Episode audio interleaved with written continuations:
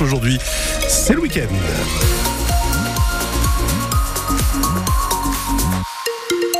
Il est précisément à sept heures, rien à signaler sur les grands axes donc de la région, si bien autoroute A un, autoroute A deux en direction de, de Paris ou en direction de Dunkerque sur la vingt-cinq. Alors si tout va bien, on passe à la météo donc. J'ai vu Alexandre qui est arrivé euh, donc au standard un petit peu mouillé ce matin. Oui c'est ça, encore euh, quelques petites pluies ce matin, des petites averses qui devraient être quand même plus légères que hier, des nuages en tout cas dans tout le nord et le Pas-de-Calais, des températures qui restent encore très fraîches ce matin.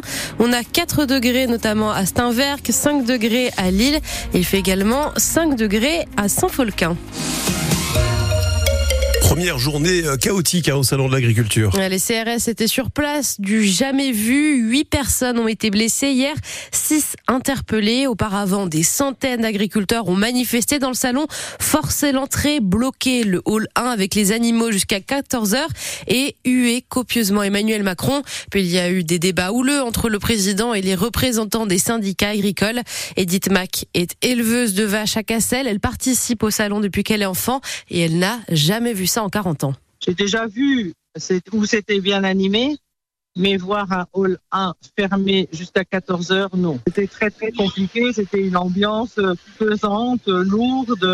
Il est temps, il est temps que les choses changent parce que des promesses, on n'en peut plus. Il y a des situations qui sont très difficiles. Le mouvement, il a quand même commencé il y a quand même déjà quelques semaines. On a toujours fait en sorte Euh, en tant qu'agriculteur, que ce soit respecté. Le but, c'est de ne pas casser, c'est de communiquer, euh, de montrer ce qu'on fait parce qu'on le fait bien, qu'on nous foute la paix aussi, qu'on nous laisse travailler. Euh, là, il arrive un moment quand les choses ne bougent pas, euh, bah oui, c'est normal que la tension monte. Ça a été un peu euh, une situation très particulière que personnellement, oui, je n'ai, je n'ai pas connue. On voulait qu'on nous écoute et donc euh, bah, c'est ce qui a été fait. Emmanuel Macron a annoncé quelques mesures hier suite à ces débats, comme la création d'un fonds d'urgence pour les exploitations les plus fragiles ou un prix plancher pour protéger les revenus agricoles. Et le Salon de l'Agriculture devrait rouvrir ses portes normalement à neuf heures ce matin.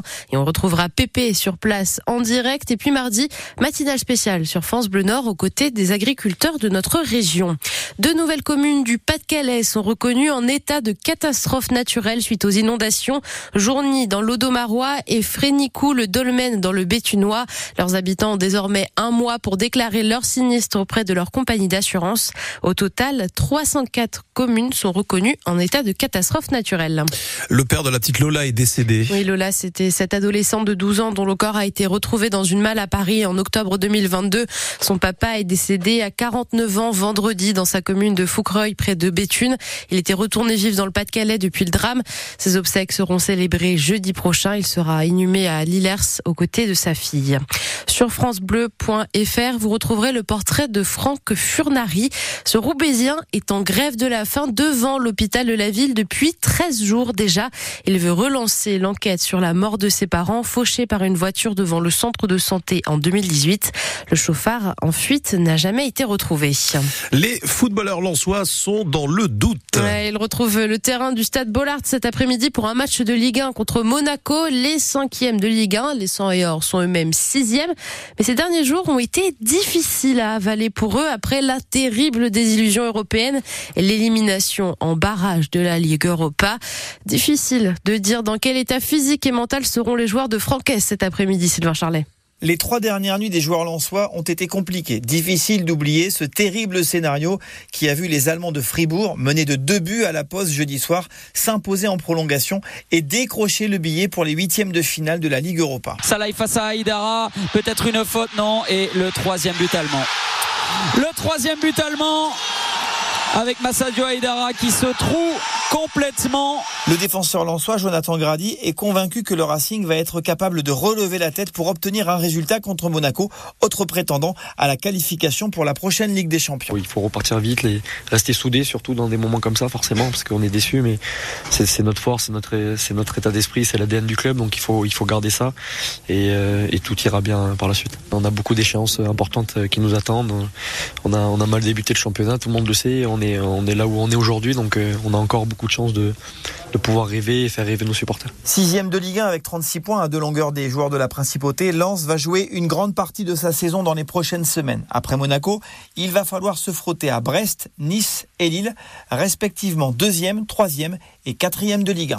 Lens-Monaco, coup d'envoi à treize heures et ce match est bien évidemment à vivre en direct et en intégralité sur France Bleu Nord avec Sylvain Charlet et Adrien Bray. Puis l'après-midi foot continuera ensuite avec la rencontre Lille-Toulouse à quinze heures.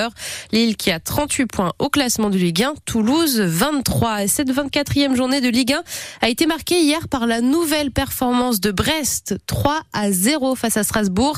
Avec douze matchs sans défaite, les Bretons confirment leur deuxième place au classement. Et puis hier, Nantes s'est extirpée de la zone rouge après sa victoire un à zéro face à Lorient, nouveau barragiste. Le football, c'est aussi la Ligue deux.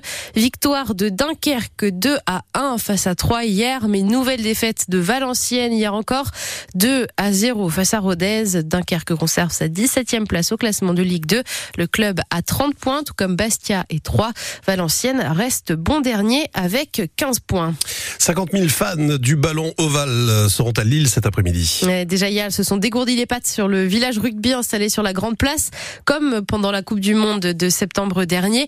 Vous l'entendrez dans le journal de sept heures trente d'ailleurs. Et puis ça va devenir une habitude à force hein, pour Lille d'accueillir des matchs de rugby internationaux. La rencontre France-Italie se joue au stade Pierre-Mauroy à seize heures cet après-midi. C'est un match de tournoi des six nations. Et l'Irlande conserve la tête de ce tournoi après sa victoire hier sur le Pays de Galles. L'Écosse a elle battu l'Angleterre.